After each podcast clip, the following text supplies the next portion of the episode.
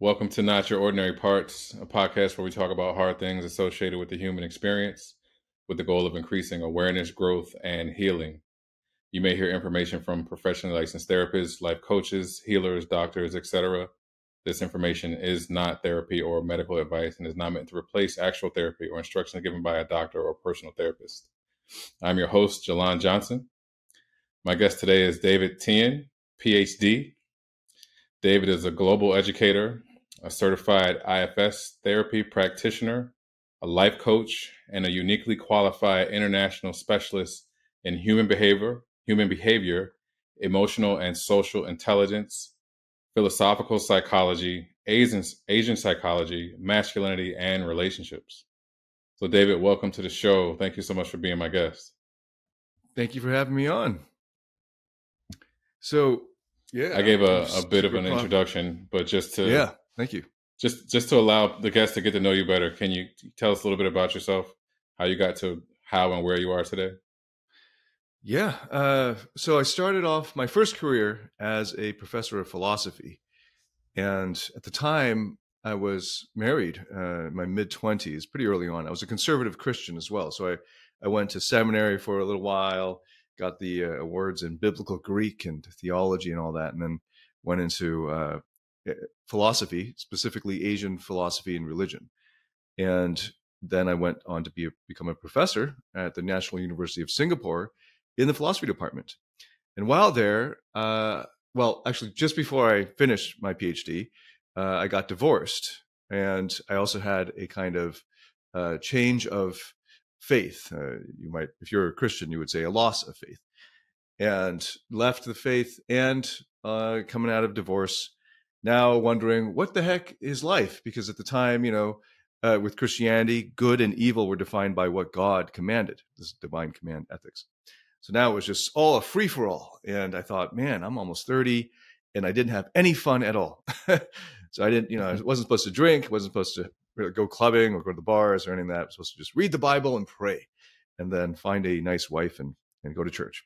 And then that went out the window. So I thought I got to make up for lost time at least. And uh, I tried to do that, but I had no clue what I was doing. I was a complete social misfit. I was a nerd. I was a philosophy geek. And was not popular with well uh, with any of the good-looking girls or anything like that in the university campus. And I got lucky. I stumbled upon uh, this thing called uh, pickup artists back then, and I met one of the uh, world's top pickup artist companies that they were, and he was actually in my Buddhism class. I was teaching Buddhism at the University of Michigan, and that went into a whole you know seven-year journey of narcissism. When I became basically uh, someone who cultivated the dark triad traits, specific, uh, mostly narcissism, in me, and and that helped to get more casual dating experiences and casual hookups, and that kind of culminated in. Then I went, I was, became a professor, culminated in becoming a pickup artist coach, that morphed into dating coach, then later into a relationship coach when I got into a relationship, and this is all just trial and error stuff founded on evolutionary psychology, social psychology.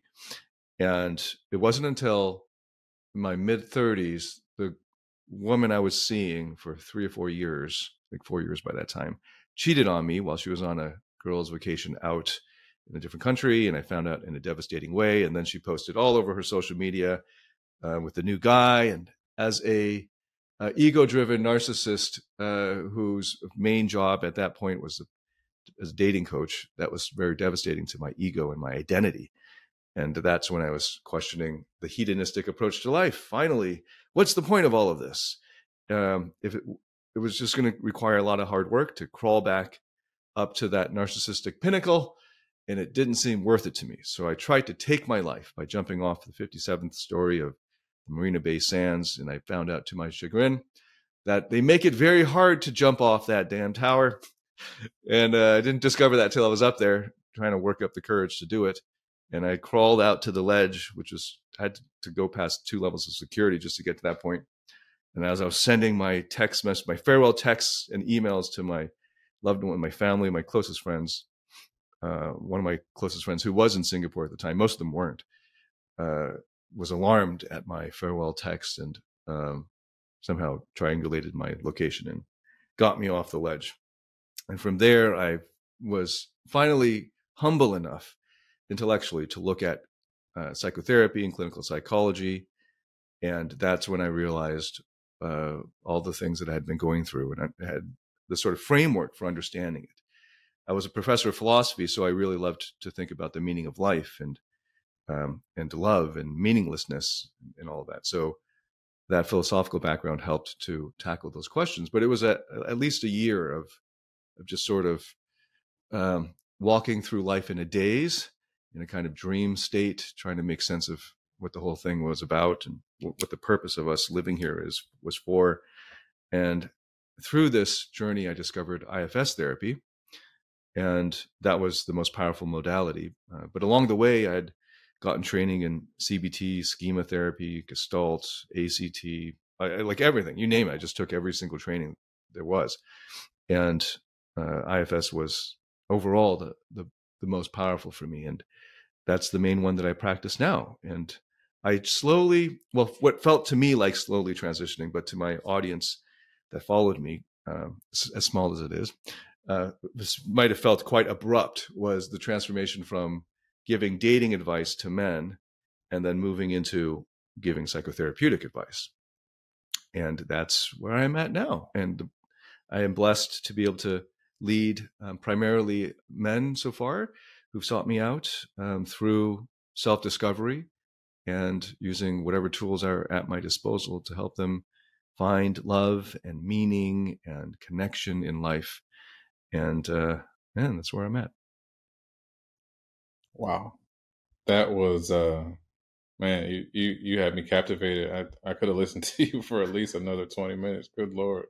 Oh, wow. Um, that's quite a story, man. Quite a story. And it, it never ceases to amaze me that, you know, I think us lay people look at you guys, therapists and, um, you know, clinicians, and think, you have to have all your stuff together, right? You're helping all these other people. So when you hear stories like this, it's, it really resonates and, and allows for me. And I, I think I can think I can speak for other people too, as well, to really see you as human and someone that we can relate to and be vulnerable with, because if you have a story and I have a story, then we can connect. Right. And through your experiences and your training, you, you could help us to get to a better place and to, to learn the things that you've learned. So thank you. Thank you for your story. Thank you for doing the work to get where you are. Oh, well, uh, you're welcome. I just did it for myself. Really, just get get the hell out of hell, really. Thank yeah. you. No, no worries, no worries. So you also have um, a podcast called Masculine Psychology. Can you talk a little bit about that? Right. Well, I meant the title to be as open-ended as I could make it while still capturing some some of the audience, right? So we're It, we cover anything that uh, comes under the rubric or the, the term psychology, the umbrella.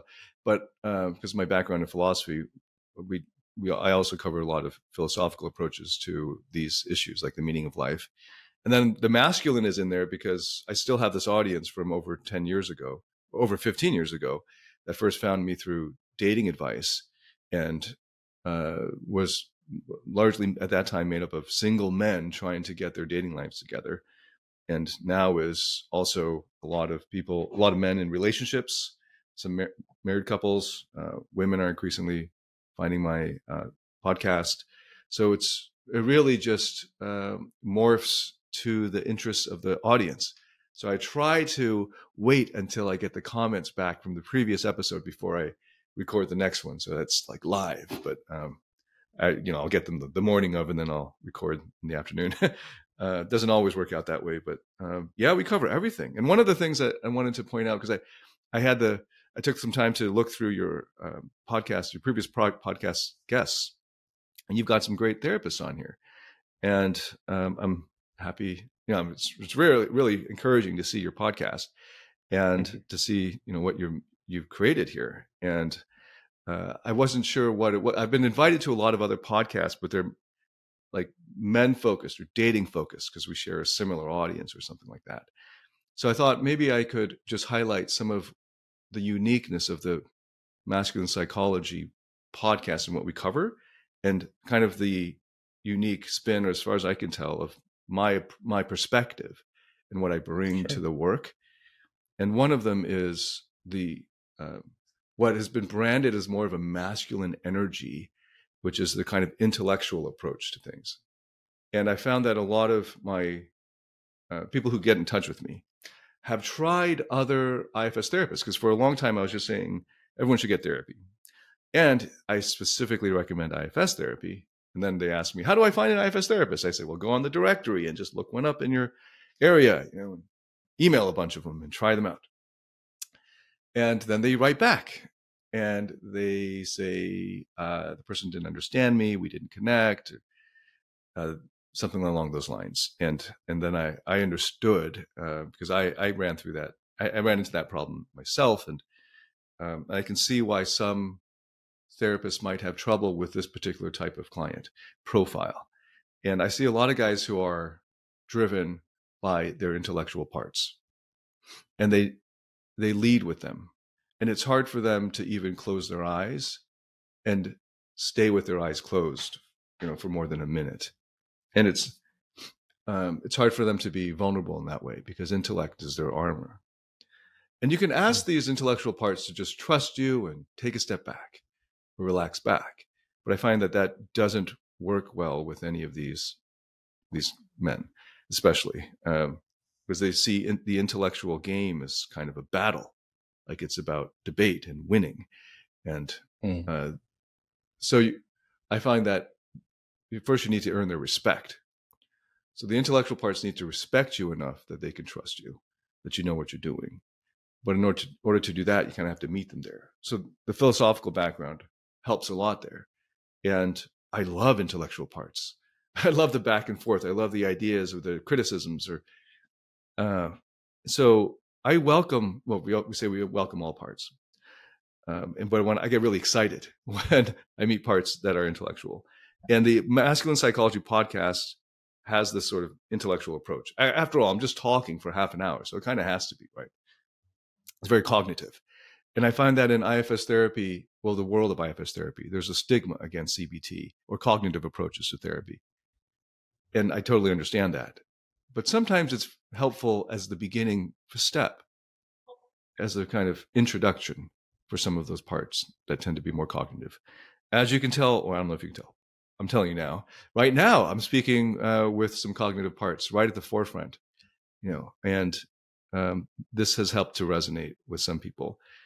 The second out of the two that I wanted to bring up was the masculinity bit, or the masculinity angle, um, and understanding like warrior type of energy, and uh, a kind of, oh, there's also a kind of nerding out, geeking out kind of energy uh, that are also to be welcomed. And uh, there's been a lot, and understanding that the modern, especially Western male, has been assailed by talk of toxic masculinity for decades. And the younger they are, the more of it that they've had. And they haven't understood what non-toxic masculinity, no one's really told them what that is. And there haven't, there have been very few guides or models. So part of what I'm doing in this podcast, hopefully, is telling, not just telling them about it cognitively, but ho- hopefully modeling it as well. Thanks. Um, okay, so you mentioned I F S therapy and different types of parts, right? And and as we were speaking before we started recording, we we mentioned that I've had some some other I F S therapists, and um, they have done a great job of explaining what I F S is. But also, if someone was to jump on the podcast right now and, you know, had never heard any of those previous guests, um, they may not understand what you meant by the types of parts and and those things. So what I wanted to do was kind of get your spin on what I F S is and what it means to you and how you use it. Mm-hmm. Okay.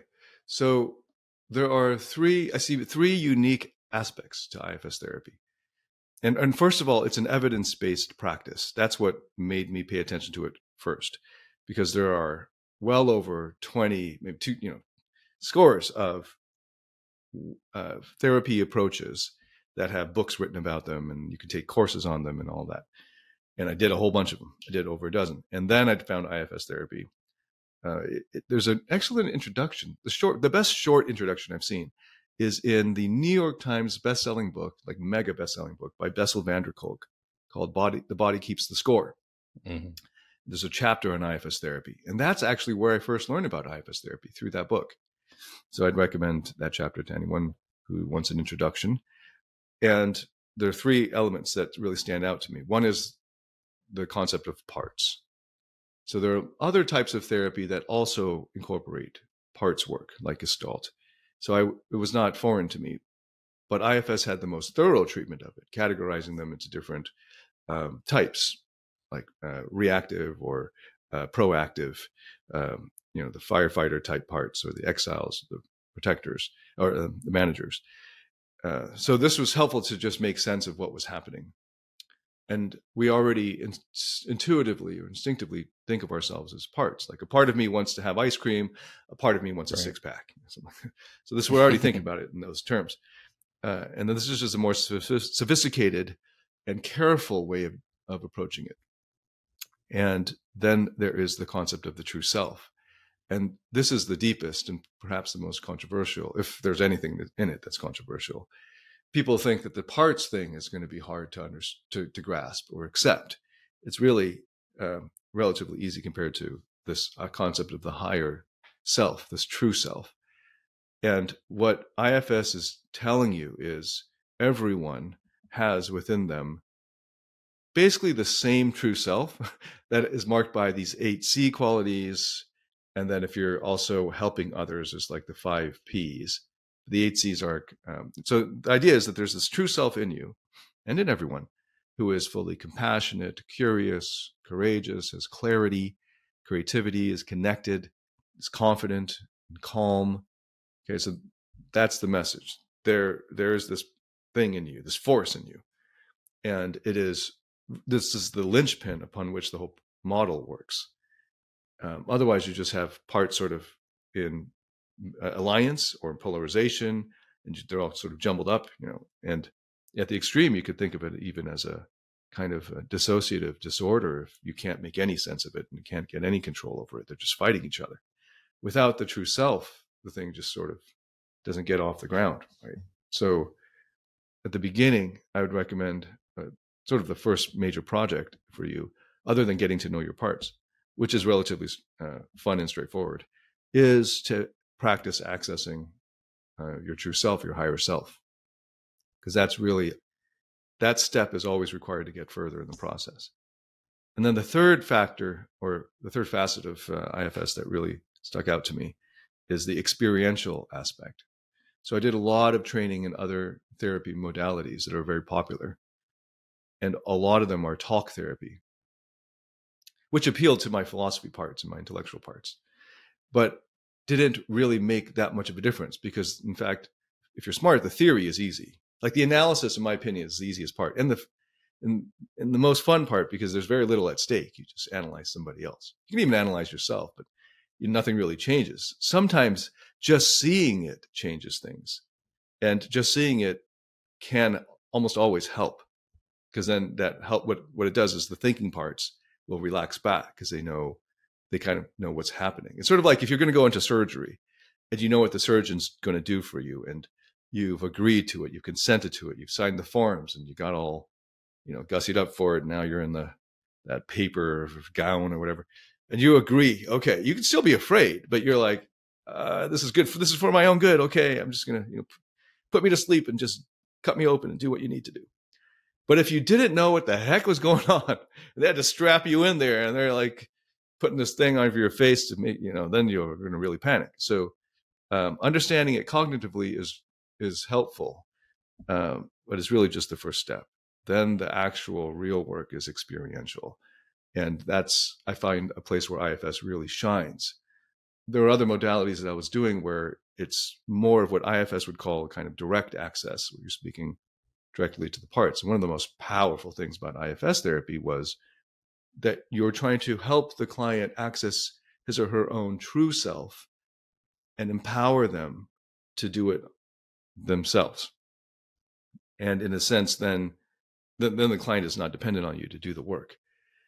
And you're kind of putting yourself out of work, which is a good thing. and, and it's, and so that experiential aspect of it was, was incredible. Just one other thing. I don't know how many therapists listen to your podcast as well, that I attended so many therapy trainings where it was simulations. And in fact, when they asked for volunteers to dem- do some demonstration of something they just learned in the seminar, the person, the volunteer who's volunteering as the client role will come up with some like real issue. Of course, everyone's a therapist, right? So, but the therapist person is now saying, you know, I've got this thing with my mother or whatever, right?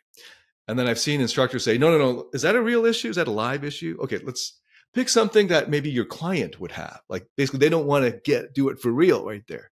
Mm. And I thought, oh, hey, that makes sense. So then we, then we all pair off and we, we drill. It's like, it's like Brazilian Jiu-Jitsu, but with less at stake. Like you're just pretending. And it's still like, I still have uh, partners who don't know what they're doing. I'm like, just point at the next question on the paper, you know, just say that, you know, this is so easy. And I did all these therapy things and I didn't change my coaching style as a result, because I thought, now I've got this training, but it doesn't really, doesn't really have this impact that I was hoping. Then I went to the I F S Therapy Level One many years ago. And it was, first of all, it's immersive uh, for the first ten days. I think the, for the, there are two phases to it. The one I did, residential ones. And you're in there from nine to six every day, seven to ten days in a row. I can't remember exactly how long it was. And they're dealing with real live issues. They want you to, to just really be there, and they want to work with your parts. And often the instructor will have something that he wants to demonstrate, but I've seen about half the time they just throw that out the window, because now this person is really in there. She's crying. She's reliving this thing. And he's like, okay, I'm going to help your, this exiled part. And it's just this beautiful thing. And by the end of it, I've never been in an environment surrounded with so much love. And it's like fifty people who are in, uh, by the end of that first week, like as much of yourself as you can be. And it was such a remarkable, transcendent experience. Um, and I just wanted to bring some of that, a bit of that magic back to my clients, the people I work with. And um, it was incredible. So in a sense, that's why I'm such an advocate of I F S therapy. I, I can see how powerful it is. Uh, and then when you magnify it with, with all these other therapists, it's like a magic power. It's, anyway, so wanted to, to mention that. That sounds awesome. I mean, I've, I've heard from other clinicians that when they get trained in I F S, they actually do have to participate in the groups, like you said, and, and do the, the live training. And um, I think that being being a clinician who goes through the training, having that, you know, in your your your back pocket allows you to, to do such a better job when you're working with your clients, because you've experienced it yourself. It's not just something that, you know, well, I read this book or I watched this video, but you've actually gone through it. So you, you know what to do and, you know, how the parts will react. Mm. And you know, yeah, so I F S so therapy on paper is not a complicated model, in my opinion. It's much less complicated than, say, schema therapy that requires you to remember to memorize seventeen different schemas and then identify them in a dialogue. Um, I F S is relatively straightforward. The hard part of it is, and just like in, in any kind of art, is the implementation of it. It's the emotional leadership of it. And at the time that I took it, it was pretty, it was still kind of an obscure therapy model. It suddenly, in the past few years, exploded. And now all of the trainings are far oversubscribed. There's like some kind of lottery system. But back then it was still a little obscure. So the only people who would have been, see- and it was kind of expensive too. It was like five times more the price than, than the other therapy trainings that I'd taken. But part of it was reflected in the amount of time that they were putting into it. Um, but whoever was there was really, like really wanting to be there, just like it would be now, I'm sure, even more because of that lottery system. And then you'd have to apply. There's a whole application process. So you don't just pay and you're in. You'd have to write a whole thing. And um, so I was still the one of the most underqualified therapists, because my background is a professor and a life coach. And I think the average age at my training was, my first training was in the fifties. And they'd been, you know, average years of experience was like twenty-five or more. So these were very experienced therapists getting their first real formal training in this modality, which is astounding. And just like mm-hmm. seeing that, this professional development commitment, you know, to k- learn a whole new thing at this age and this le- stage in your career. And um, they had a lot of life experience to call on. Um, but also they were very open. So one of the coolest experiences was we get into groups of four to practice what we've just learned. And I, uh, there are only so many break-off rooms in the conference venue. And then there are at least, I think, well, it was about five or six groups of four in the main room. You're all in one big room, but you're, I don't know how far apart, uh, ten feet apart. And once you start, you get like, it's like a ninety or two hour uh, practice session. You just start, you start to hear people crying, like at this relatively the same time. And wow. You know that it's crying, people are, so crying isn't necessary for processing to happen, but it often is a mark that it's happening. And crying when you're held and not alone in your sadness is a beautiful thing. And this is one of the things I keep trying to tell these men. Like, hey, if you're so tough, you're so courageous, cry. I dare you. Mm, mm, you know, if you're if you're, such, you're so afraid of being vulnerable, what, you know, and so I, I challenge them this way, trigger them on purpose, and because they think they're so tough because they can't cry. No, you're you're scared. You're scaredy cat. Anyway, so get them in this this room, and so people are crying. Some I started crying, and I so I was like boogers coming out of my nose and blowing my nose really loudly. And then I'm, I feel kind of embarrassed and blowing my nose so loudly. And then I hear someone else doing the same thing. And I hear us crying. And everyone's just open and uh, vulnerable. And, and it was, it was like, not only is my group of three other therapists holding me, holding the space for me to do this. And and if I open my eyes, I see like one of them crying with me. And it's, I feel uh, connected. But I also feel connected to all of these other practice groups at the same time. Everyone's just open, but not crying uncontrollably or overwhelmed or, you know, alone. Anyway, it was, it was incredible. I thought I would just share that. It, it sounds, it sounds like it was, um, and, and we, we don't get to hear these type of experiences. You know, I'm telling you, we, we look at you guys and we just think, you know, I got to find a therapist who can help me because therapists don't have problems. They're not human. They don't have emotions. They don't cry. Uh, and mm. so, so to hear a sign of, you know, kind of a, a bit of a backstory and, and your training, what you guys go through and what you learn and, you know, the emotions that you experience and process, it's, it's helpful. It really gives you, um, it makes you more human. And I think that if people could see that going to therapy is sitting with another compassionate human, instead of someone drilling you, trying to get you to, you know, spill all your problems, it would be easier. So mm-hmm. I appreciate all the, all the stories you're telling. And I, I think others will as well. Hmm. Well, great. Well, speaking to that point about therapists being kind of this blank slate, that that whole practice started with Freud, and then it carried on. Um, so it, it is important to not have dual relationships or uh, things that might muddy the waters, or to, or if the therapist shoves his or her issues onto the client and expects any kind of uh, connection that way, or like a reciprocation that way. That's, those are all dangerous. Uh, but here's something to think about. Uh, therap- professional therapists got into that field for a reason. What was that reason? Was it money? Well, it might be. I don't, probably not. If most prof- uh, professional therapists coming out of a university are, aren't making that much per hour, and it's it's not a get rich quick thing because it's hard to scale because you're trading time for money. Um, so it's probably not money driven. So almost always it's a result of their own experience. If they went to see a therapist, it helped them a lot. And as a result, they wanted to help others, or they got excited by this work. So you can assume that every therapist is messed up in some way, or was messed up in some way, and probably mm-hmm. is in certain ways. And that's why they're in it. And that's the beautiful thing about it, because in a, in a sense, you're not pretending. This is a space where everyone and everyone's parts are welcome. So, uh, yeah, it's it's important to to recognize that no one is this God. Man, I wish that that could be the the the statement for therapy and therapists, is that, you know, we we were messed up too, and now we're here because we want to help you. Right. I, I, well, there's this. There would be a line wrapped around the building. Well, there's this uh, powerful trope. Well, I shouldn't call it a trope. Powerful. Uh, character that appears in, in uh, stories that go back thousands of years. The wounded healer mm. goes through this kind of hero's journey, comes out of it scarred, and uh, but as a result, he's able to help others. Gotcha. I mean, that it, it makes so much sense, because you can't help somebody do something that they need help with if you haven't done it or you haven't been right. through it. So, well, there's I mean, you other... can't, you can try, but you, you wouldn't do a good job. Right.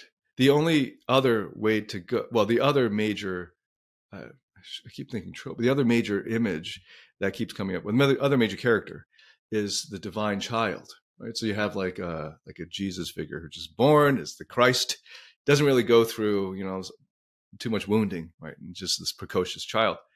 And you get that in some of the, the tales about the Buddha. So unless you're claiming you're God, you don't get to go that way. You know, right. Where did you get all this wisdom from? And there's another thing, uh, in, as an, a, a professor of philosophy, you notice that in academia or in academics, you can find prodigies in maths, the maths and sciences. You know, these are like preternatural calculators. It's almost impossible, I can't think of one, to find a prodigy in wisdom. You know, like a ten-year-old child writing the deepest philosophy. You know, a great wisdom, and it's, it's because that is earned through experience. Mm. It's not just calculations. So true. So true. So true. Um, something else that you do is um, therapeutic coaching, and I know you touched on that a little, a little bit, but I wanted you to to kind of give us a, a broader definition of, of what it is and how you do it. Mm-hmm. So before I discovered psychotherapy, I was a coach. First, I was, well, I was actually, you could consider educators to be coaches. They're coaching you in some kind of knowledge field, uh, especially graduate student instructors. They're more of the cheerleaders and then the professors giving the lectures. And then I went into the pickup world, pickup artist, and I was a pickup artist coach. And it's sort of taking the same methodology, but with a new content.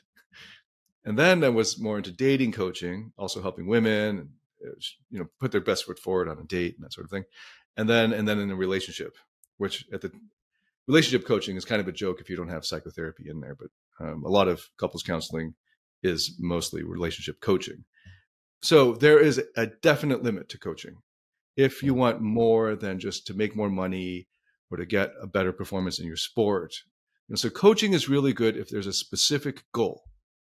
So if you're trying to uh, win the championship at the next tournament, you should get a coach because they'll help they'll get, make a game plan for you, and you'll put you on a twelve-week plan and, and then just make sure you stick with it and so on, and then adjust as you go. And they'll motivate you. In therapy, the goal is life. Like that's it's just your life. And one of the beautiful things about I F S is it's agendaless. Like when you start the therapy, you have to have some kind of client contract in a sense. It could be unwritten and implicit, but the idea is you figure out why the client is coming to you, and you can let you know, agree whether you can do that for the client. Most men don't go to therapists because it's there's no goal and there's no agenda, right? Because it, and it can't have one unless you're just sort of lying. I mean, you can have a client contract, like I just said, like I, I feel depressed. I want to be less depressed. Okay, we can help you with that, right? Right. right. Uh, but if you're like most men won't, won't even admit that they're depressed, like or that they that they would go to someone who would help them.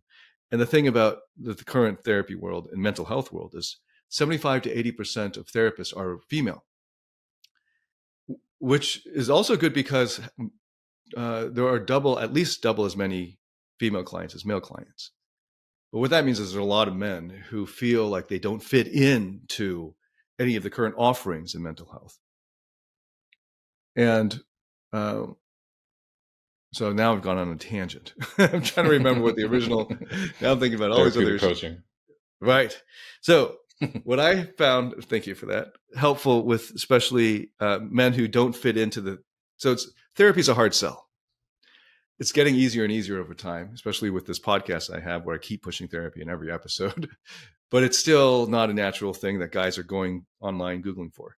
They are looking for results though. And I found that a lot of men who don't have the results yet have a hard time in life. They're not highly high functioning. So um, they don't have enough money to pay the therapist. That's a big problem. Uh, they can't hold down a job or um, they can't, Uh, think clearly. They're uh, sort of just stuck on endlessly scrolling their phones. Like they have hardly, they have a very short attention span. All of these things can be rectified with training and enough drive. So I have found that rather than starting them straight in with therapy, because you could, you could do a therapeutic approach to motivational issues. You could find out the parts that keep distracting them and that sort of thing. But it, in order to, to, to do that, they have to have enough concentration or attention span to be able to just close their eyes and not just start thinking about, you know, the video game that they're going to play next, or just having their thoughts taken, you know, taken over by parts going here and there all the time. So I found that coaching is really helpful for these guys. And what coaching is, is it's directive. Well, it's directed. I may not make it directive. It's uh, very, it's relatively cognitive. Often there are things to do as a result. You know, there's like assignments to do in between sessions.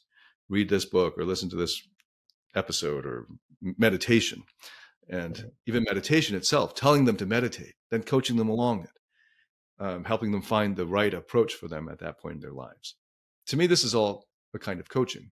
So therapeutic coaching for me is to take the best of what I know from coaching, including N L P, any hypnotherapy type of approaches, uh, but also any kind of cognitive or talk approaches and, and any kind of motivational work.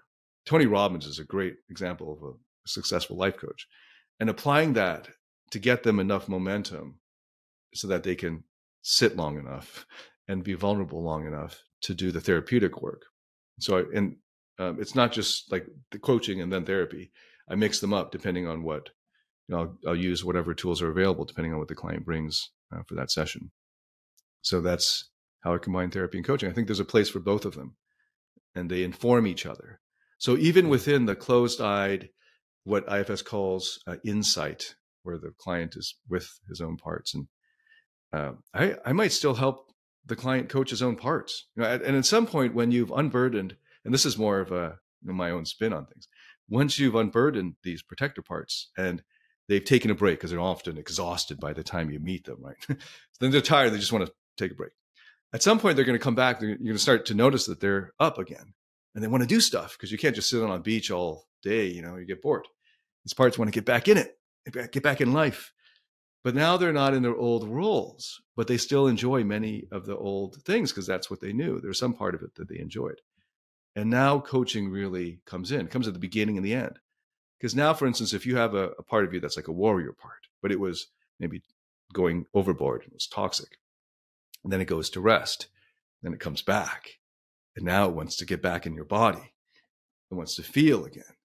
Right now, it has to learn how to get along with your lover parts, for instance, right? Or the part of you that plays with the little kids. Now, it might get right in there and, and wrestle with your sons or something, you know, and, and it ha- just has to be coached back into it. And um, that's a really beautiful thing. So a lot of men who come to me or originally found me through their, because of their dating problems. And then you take them through this therapeutic approach, and now they're unburdened. And now they find that have, they have relatively little interest in their the old approach to dating. Like they have no patience for it, right? Because they're not trying to get every girl to like them anymore. They don't really care what their profile photo looks like on the app so much because they love themselves. And they're like, I want to find a woman who would, you know, would, would see past all that superficial stuff. And that's great. And yet the guy still needs a fashion makeover. You know, like, hey, you know, you're not really looking as good as you could, you know, or maybe he should stop eating all those Krispy Kreme donuts. You know, maybe you're treating your inner child a little too well. Right, and you're getting some de- some debilitating medical issues down the road. So uh, now coaching comes in because there are other parts that are sounding the alarm on these things, and and those are healthy uh, uh, intentions and motivations. And so then now we're back into a kind of coaching mode of coaching him through his lifestyle changes and and that sort of thing. So it's a, a three sixty degree kind of approach to helping a client, therapeutic nice. Coaching. That's awesome. I love the way you you know broke down how the parts. Once they, you know, can go to rest because they, they, they are exhausted because they've been working so hard. They come back, they have another job. They they want to get in there and do something that that makes so much sense because they don't just go away. They're still there. They just have a different job now or a different function. So right. That was a great explanation. So thank you. Oh, thanks. Well, on the dating issue, just one last example. I have quite a few clients who were interested in flirting better. And that's what, that's how they found me originally. But they had almost, they had all this anxiety and nervousness that blocked that from happening. Then you go and meet all of these parts that are holding all of these uh, needs that aren't being met. and you unburden those, and then and then it's great. And they could just stop there, and they'd already be uh, far more charming or charismatic or, you know, funny than they were before. But then there's sometimes they sometimes want to go even a step further, because now they have these parts that really enjoy flirting and uh, building sexual attention, and now they want to learn how to do that so that it's within their control. You know, how to use your eye contact in a way that draws people in, and so that's something that now that type of coaching can make a big difference in their lives, and it's fun, and they pick it up really fast because they have parts that are already interested in it, enjoy it, and have some kind of talent for it. So I'm going through uh, now s- some of that with my own parts uh, when it comes to writing. I I found a few different writing coaches. I found I've been working with one for over a year, and I've discovered I have a part that really likes to write, but was very protected by other parts. So working with them eventually allowed them to open up access to this creative writing part. But he's very sensitive. He's very easily scared off by, by the business parts or the intellectual. The philosopher comes in, and he just scurries off into the in this, in this tower. So mm-hmm. there's a whole kind of, for me, a kind of ritualistic approach to saying, hey, it's okay. You can come out and do your thing. And, And he loves to write stories and fables and things like that. And he's still getting the confidence to to just go for it. And uh, and the other parts that were kind of nervous about this are really on board. So it's coming together. The, the good thing is it's all really fun. Right? So no matter if I get good at it or not, uh, it's fun. And I'm helping this part, this creative writing part, which is sort of more just a creative part, um, come to his, you know, come into his fullness more. I think any art then with, with that too. Yeah, go ahead. I was going to say, I think any artistic parts would be um, a little timid because there's vulnerability that is um, associated with that. And even though you may learn how to be vulnerable, those parts may not have, you know, caught on or, or be on board just as much. So I think mm-hmm. that the writing, because I feel the same way, not that, not that I'm a, you know, a gifted writer or what have you, but when I do write and I get vulnerable, I'm always nervous about posting. Like, what is somebody gonna think? Yes. You know, is this good enough? Blah blah blah blah. So I understand yeah. what you what you meant by that. One of the things that my system has contracted with that creative part is we will show no one the vom- the first draft, the vomit draft. Once we've made this agreement, and we will not violate it. We'd rather burn the paper. Uh, then it was just flowing, you know. And you can try to experiment with different things. Um, You know, one of the ways that, speaking of artists that I've worked with, um, that get away with it is the technicality of the art. So if you think about jazz, there's a high challenge of technic- technical sophistication. And you can have a kind of jock jazz where when you play your solo, it's aggressive. It's like in your face. And he's just showing how fast he can play and how loud and how high. And there's that level of uh, expression that isn't vulnerable. And then there's the type of expression where you're just feeling out this piece for the first time, or you're you're writing some music and just trying some things, and that can easily be squashed, you know. Uh, so those are usually young parts that are are very good at that, but they need that encouragement. And this is part of where we now help to coach these parts, you know, in a healthy system. So it's the I F S approach is like endless; it can continue all the way to the end of your life, really. I agree. Something else I wanted to get into um, with you is, because you coach and because you have, um, you know, this background, a lot of the coaching stems from people needing help with their traumas. Um, so I wanted to ask you, in your opinion, uh, what is trauma and what are some of its side effects that you see with your clients? Yeah, well, trauma is a huge concept that has a lot of different meanings depending on who's using it and where you're using it. Uh, there's a concept that I like to tell clients about, which is micro traumas. Because one thing that men have trouble admitting is that anything bad happened to them, right? Because that's like, they don't like, many, most of the men I work with don't like admitting that they're, or thinking of themselves as a victim. And they were also, of course, because of toxic masculinity and just sort of toxic parenting, uh, we're told to, to not cry, to not show weakness, to not whine or moan or whatever. So if I can get them on board with micro trauma, and I start with, you know, just building muscle. This is just, this is good for you. Right? You're mm-hmm. like break breaking down muscle, and then you rest and recover and get some protein in there, and it gets bigger. So we need to have, uh, life is made up of micro traumas. That's how we grow stronger, kind of an anti-fragile concept. Um, so then I give examples of everyday examples of when we could have something happen to us where the meaning that we take away from it is that we're not enough. And we have to adapt to be enough. We have to change how we are in order to get or keep the approval, attention, or connection of our caregivers. And this is often our parents, you know, when we were growing up. When we were in this vulnerable state, like physically, as a, as a baby, you're in a completely vulnerable state. But even as a child, as you're growing up, you're still dependent very much on your parents, not just for food and shelter, but for all kinds of things. Right? And it makes a lot of sense. So I give them this, like, it's totally okay to have this. This is, doesn't mean that you're comparing yourself to a rape victim or uh, a war veteran. Okay, so those are very well understood kinds of trauma. Then when, when someone goes through some kind of horror, horrific uh, assault or accident, you know, oh, man, that's traumatic. Yeah, that makes sense. Right? Or if you go through war and you see your best friend's brains blown out next to you, yeah, that's traumatic. Everyone's got, you know, on board with that one nowadays. Uh, imagine the, in the eighties, it wasn't, but you know, nowadays, yeah. Um, so what makes something traumatic isn't the event itself, right? Because something could be traumatic for one person and not, not for another. It's the meaning that we associate with it, how we interpret it. What does it mean about us or about the world? And trauma then, if you have a meaning where it brings fear, overwhelming fear, that you're, let's say one that's very common is that you're not enough. Uh, or that just the world is unsafe and you can't trust your own instincts.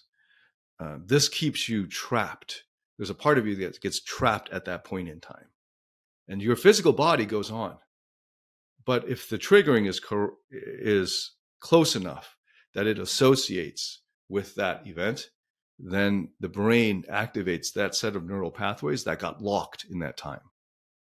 And so this is what ha- this is uh, why the unburdening process in I F S is so important, because it's this very delicate process of getting to that and then helping them uh, let go uh, by giving them first a new meaning that comes from the higher self because of a, a different perspective, a perspective with more clarity, um, but also that that part is not alone with that pain or that fear or with what happened there. And that it doesn't need to stay stuck there. And then it can begin to let go of those old beliefs and then the old emotional associations and then some of the old physical associations. uh, so then with the micro trauma, I give an example. Uh, I, Alice Miller in her book, um, Drama of the Gifted Child, gives some good examples that I, that I like to give. One with ice cream. So I just, so there's a quick example. A kid's walking through the park. I don't know, a six-year-old uh, on a sunny day. Let's make it even younger. Three-year-old on a sunny day, walking through the park, sees an ice cream cone. Right, mom and dad get an ice cream cone each, but they're big ones, and this child cannot handle that much sugar. Right, and they don't have any small, like junior-sized ones. So the child keeps saying, "Yeah, I want my own. I want one. I want." And they're like, "Okay, you can have a lick of mine," but the child wants his own. He wants his autonomy. He wants to be equal. He wants to be seen as a person, not just a derivative. You know. And the whole time, your parents are like, "No, you can just have a, a taste of ours." And he didn't even want their flavors; they got adult flavors. You know, he just wants his own flavor. And then he starts throwing a little bit of a tantrum, and they, they just kind of laugh at him because it's cute. You know, he really wants his own ice cream; he can't have it. Aww. And now he feels like he's being ridiculed. You know, they don't respect me as a person. You know, then he decides he's going to try a withdrawal strategy. So he walks the other direction, sees if they come over and give in. They don't. They just, they don't even go to his direction. They just stop and say, "Come here, come this way." And he sees it doesn't work. So then he goes with them. And then, so he's tried the rebel strategy, throwing a tantrum, maybe ups the tantrum. Then he's tried the loner strategy. That didn't work. So now he tries the pleasing strategy.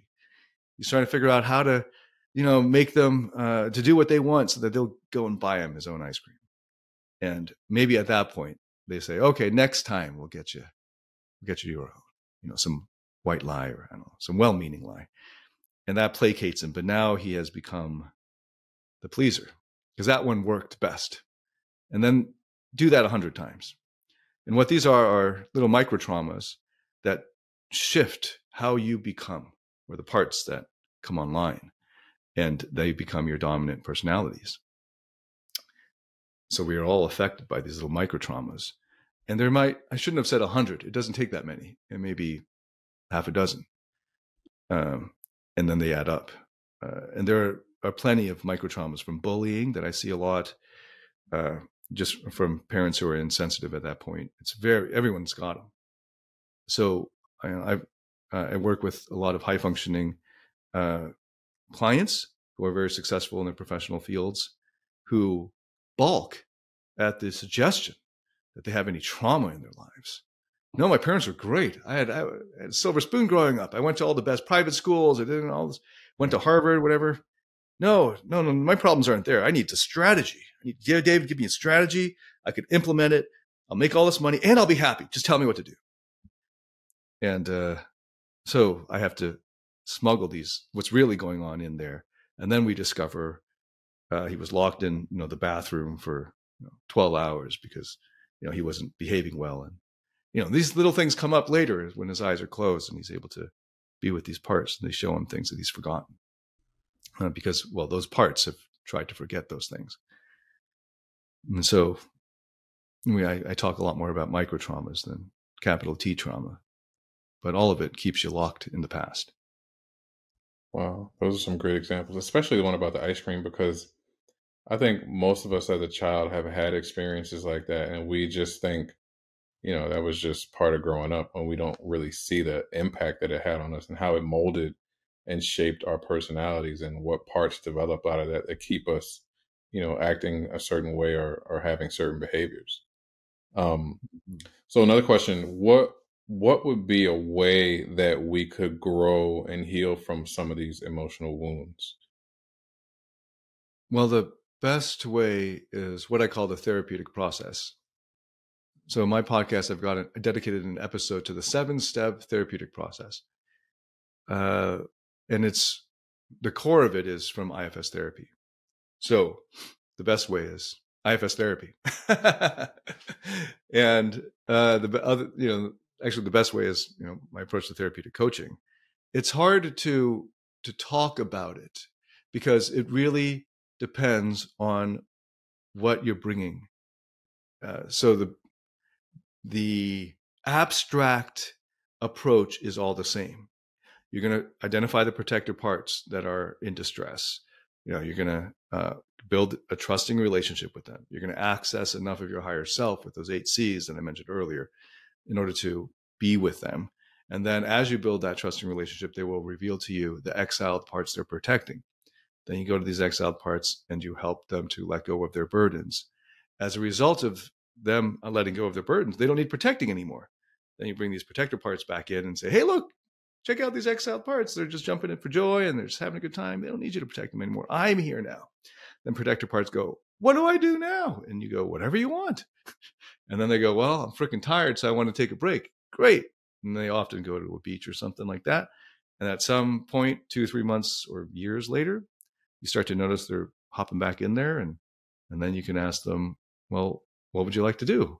You know, and they, then they'll tell you, I'd rather uh, play some music, or I'd like to be in charge of our workouts or something like that. And then you find them a good spot for them to be in. And then you integrate them. And then you repeat this whole process ad infinitum for every uh, pairing of protector exile part that you identify.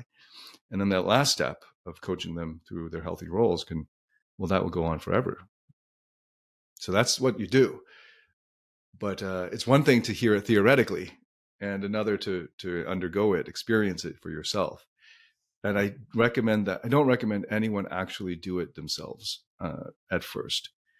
Uh, I thought I knew what I F S therapy was from research, from books and online courses. I had I, te- I, I really didn't know. I didn't know what it was. I didn't even know that I didn't know it was what it was until I attended the I F S level one training. And then I was like, what the heck are they doing? You know, like, why? So, I, and then I experienced it like, whoa, this is so much more powerful. It's sort of like reading about food and then tasting it. It's like totally different, right? So I'd recommend that everyone, before you do any self-therapy, you get at least ten sessions with a very good I F S therapist that work, that connects with you. Um, and s- some people will connect with others. It might even be, uh, you know, racial or cultural, whether that therapist gets you. And in fact, uh, research has shown, and I, I, my experience is the same, that um, the therapist, him or herself, is more important of a factor than the approach that they use. So it's not even I F S therapy that's the most important. It's the therapist that you choose to to work with. So take your time with that. Uh, don't get discouraged if the first two that you talk to you don't really connect with, or you feel judged or something. Uh, there there are enough personalities out there that it will you'll find one that will fit with you. Just um, keep going. Keep going. Yeah. That's good advice, and I think that relatability is so important. I did an episode with um, a therapist in New York who's African-American, and he said that, you know, some of his clients, they come in and he just wants to provide a safe space and be someone they can relate to. And if they want to talk about, you know, the fact that, you know, Kobe died, or we or we lost, um, you know, uh, someone who was important to our culture, who was famous, we can just sit there and talk about that. And and having that as an aspect of someone you connect with and therapy and having a therapist allows for you to to have that relatability, and you can open up to so, so much more broader, um, you know, avenues and, and conversations from there to, to reach the parts that need the help. Um, mm-hmm. So I, I do agree with you that, you know, the therapist is important, because if you can't relate to somebody, or if it's somebody that, you know, you may be triggered by because of cultural dynamics, I don't I don't think that would allow you to actually get to your core issues or to the actual parts that need the help. So I agree absolutely. one hundred percent. Yeah, absolutely. Yeah. So I wanted to quote one of your posts. Um, it says, healthy growth starts from self-acceptance, not self-criticism. Can you explain what that means?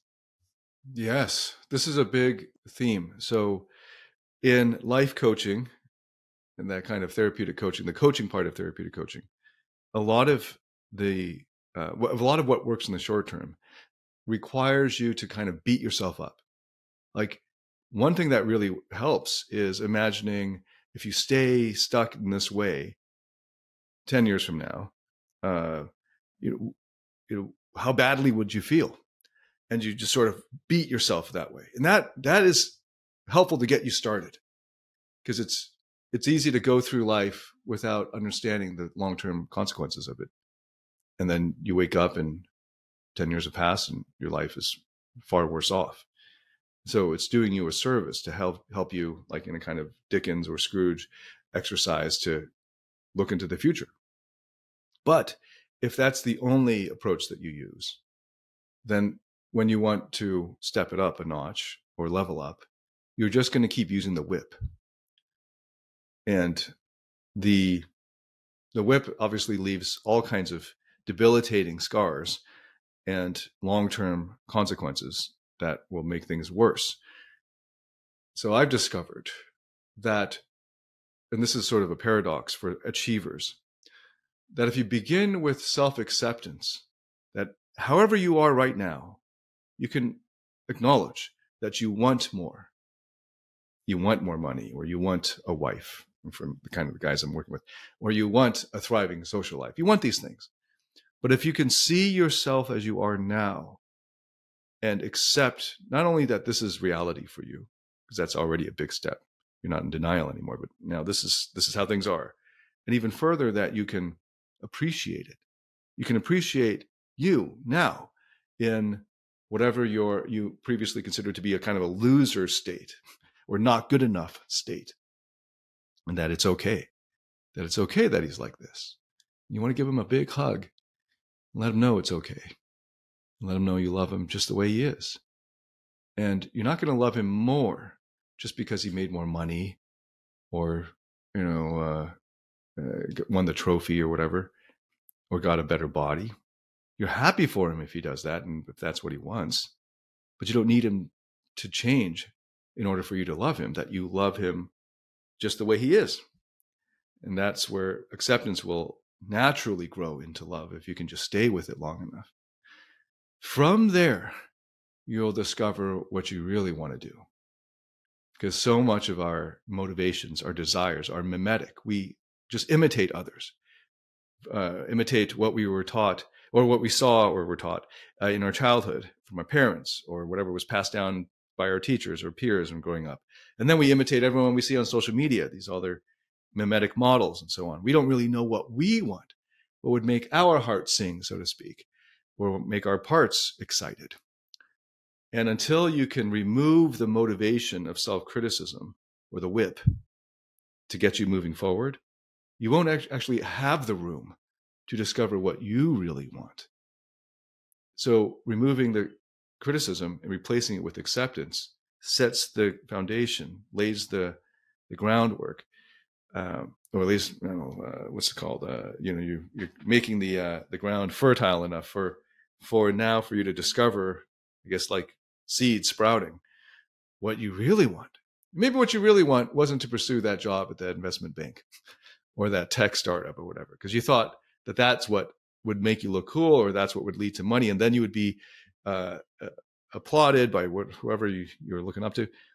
But what you really wanted to do was, I don't know, you know, play video games and work in that area or, you know, uh, make music or or some combination of those. And you won't have that space to really discover what you want until you stop uh, being driven by self-criticism and start from a place of self-acceptance. Wow, man, that was so deep and so powerful and um, profound. And, and it makes so much sense, too, because a lot of times we do things that we really don't want to do because we think we should do it based on how we look or, you know, what other people think of us. So that was, mm. that was great.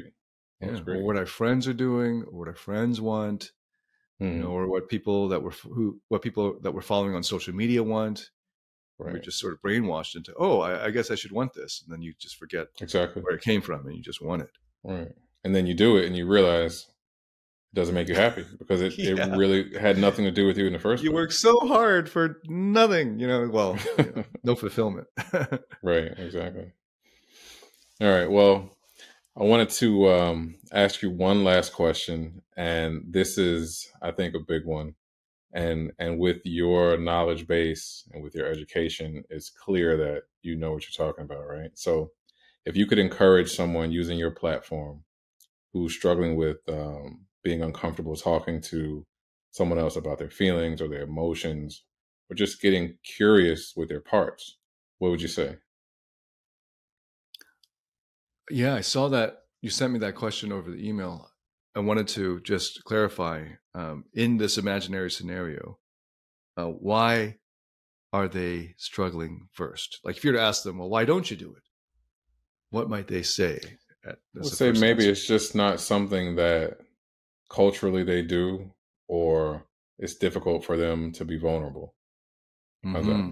Okay. Yeah, that's great. So if it's cultural or if it's just difficult, um, you can just keep doing what you're doing. There's no problem with that. So like I'm saying, I always tell people, if you have, if there's any resistance to what I'm suggesting, you don't need to do it. You can, I'm giving you the freedom to just keep doing what you're doing. If it's working for you, there's no need to change. Question then obviously is, is it working for you? Right. Right. right. So, so there's no agenda here.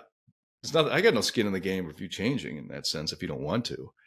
Uh, hey, if it's working for you, keep at it. This is actually something I learned from I F S. I kind of already knew this from debating. Uh, in philosophy, you can't convince anybody of anything if they if they resist. But also, the answer, the right answer is don't push. So if a protect, you, you never want a protective part to stop doing its job until in that one time that they step back enough to show you their exile, you can go all the way. If you can't take that exile as you know, far down into that unburdening process, don't start. Because what will happen is what I F S therapy calls backlash. Like you take them halfway and they got all these emotions that they had been for fifteen, twenty, twenty-five years of their life, thirty, fifty years of their lives, holding back. And in that therapy session, you got them to feel that loneliness again, the sadness, and you were there for them, so it was okay. The next day they wake up and they feel like crap. And they're like, what did I just do? I allowed all of that emotion to come out. Nah. And then they don't want to see you again. They cancel all their sessions or they get mad at you, which is, if they show up, then it's great. You can work on it. And that's, that's fine. But the worst is when they just ghost you because their parts have now lost trust in you. Because they, it, there was this unspoken agreement. You're not going to make me do anything that I can't handle. And now you open up the floodgates and they can't handle it. So before you go there, you always just work with this protector until you get this trust. And then, you know, as soon as that door opens, you kind of, you need to go all the way. And there's sometimes when the unburdening takes three hours and, uh, you know, you get the hour. So you try to schedule another session, you know, somewhere in between, an emergency session. But if you can't, you got to let the system know, this is what's about to happen this week. You're going to probably be breaking down in the middle of work. You don't know why. Because all this other yeah. stuff's going to happen. You might be driving and you, you just start bawling, pull over. If you can't see out your eyes, pull over. So, so they're not surprised. Like, expect this because we couldn't finish it. Now that that wound is raw. It's just flowing. All the stuff they've been blocking. Uh, it'd be ideal if you could finish it then. And this is modeled for me in, in the trainings, where they had this, you know, today we're going to be learning about whatever, you know, some technique. And then you have a live person sitting in front of you going through some stuff and, okay, we're not going to force this demonstration of whatever this technique is. I'm going to be here for this person and, and her parts. Uh, and so when, if someone were to come to me and say, I don't want to do it, my answer is, you don't have to. It's okay. No one's forcing you. You don't have to say any of that vulnerable stuff. Okay. But if you want something different in your life, this is what you need to do. Then if it's, especially if it's a tough guy, I'll challenge him on his courage. And I'll, I'll ask him, how tough does he, how tough is he really? Uh, are you ready to face your fears? Are you going to step up in the face of fear? Can you get comfortable with the uncomfortable? This is where that coaching stuff comes in, you know, and then, all right, let's do it. Or if it's an intellectual part, I say, well, give me another solu- give me another uh, solution. You know, what's your alternative? And one by one, I'll just dismantle each of them. And then I'll say, well, this is it. This is all you got. You're going to do it? And if he s- says no, it's like, hey, it's okay. Let's try again next time or never try again. It's up to you. Right. Right. So that's what I would say. You don't need to. You don't have to. I'm not pressuring you to. Uh, the world doesn't require you to either. But if you would like to feel different, if you would like something more, this is the best way to go about it. Feel through these emotions and be open enough to go there.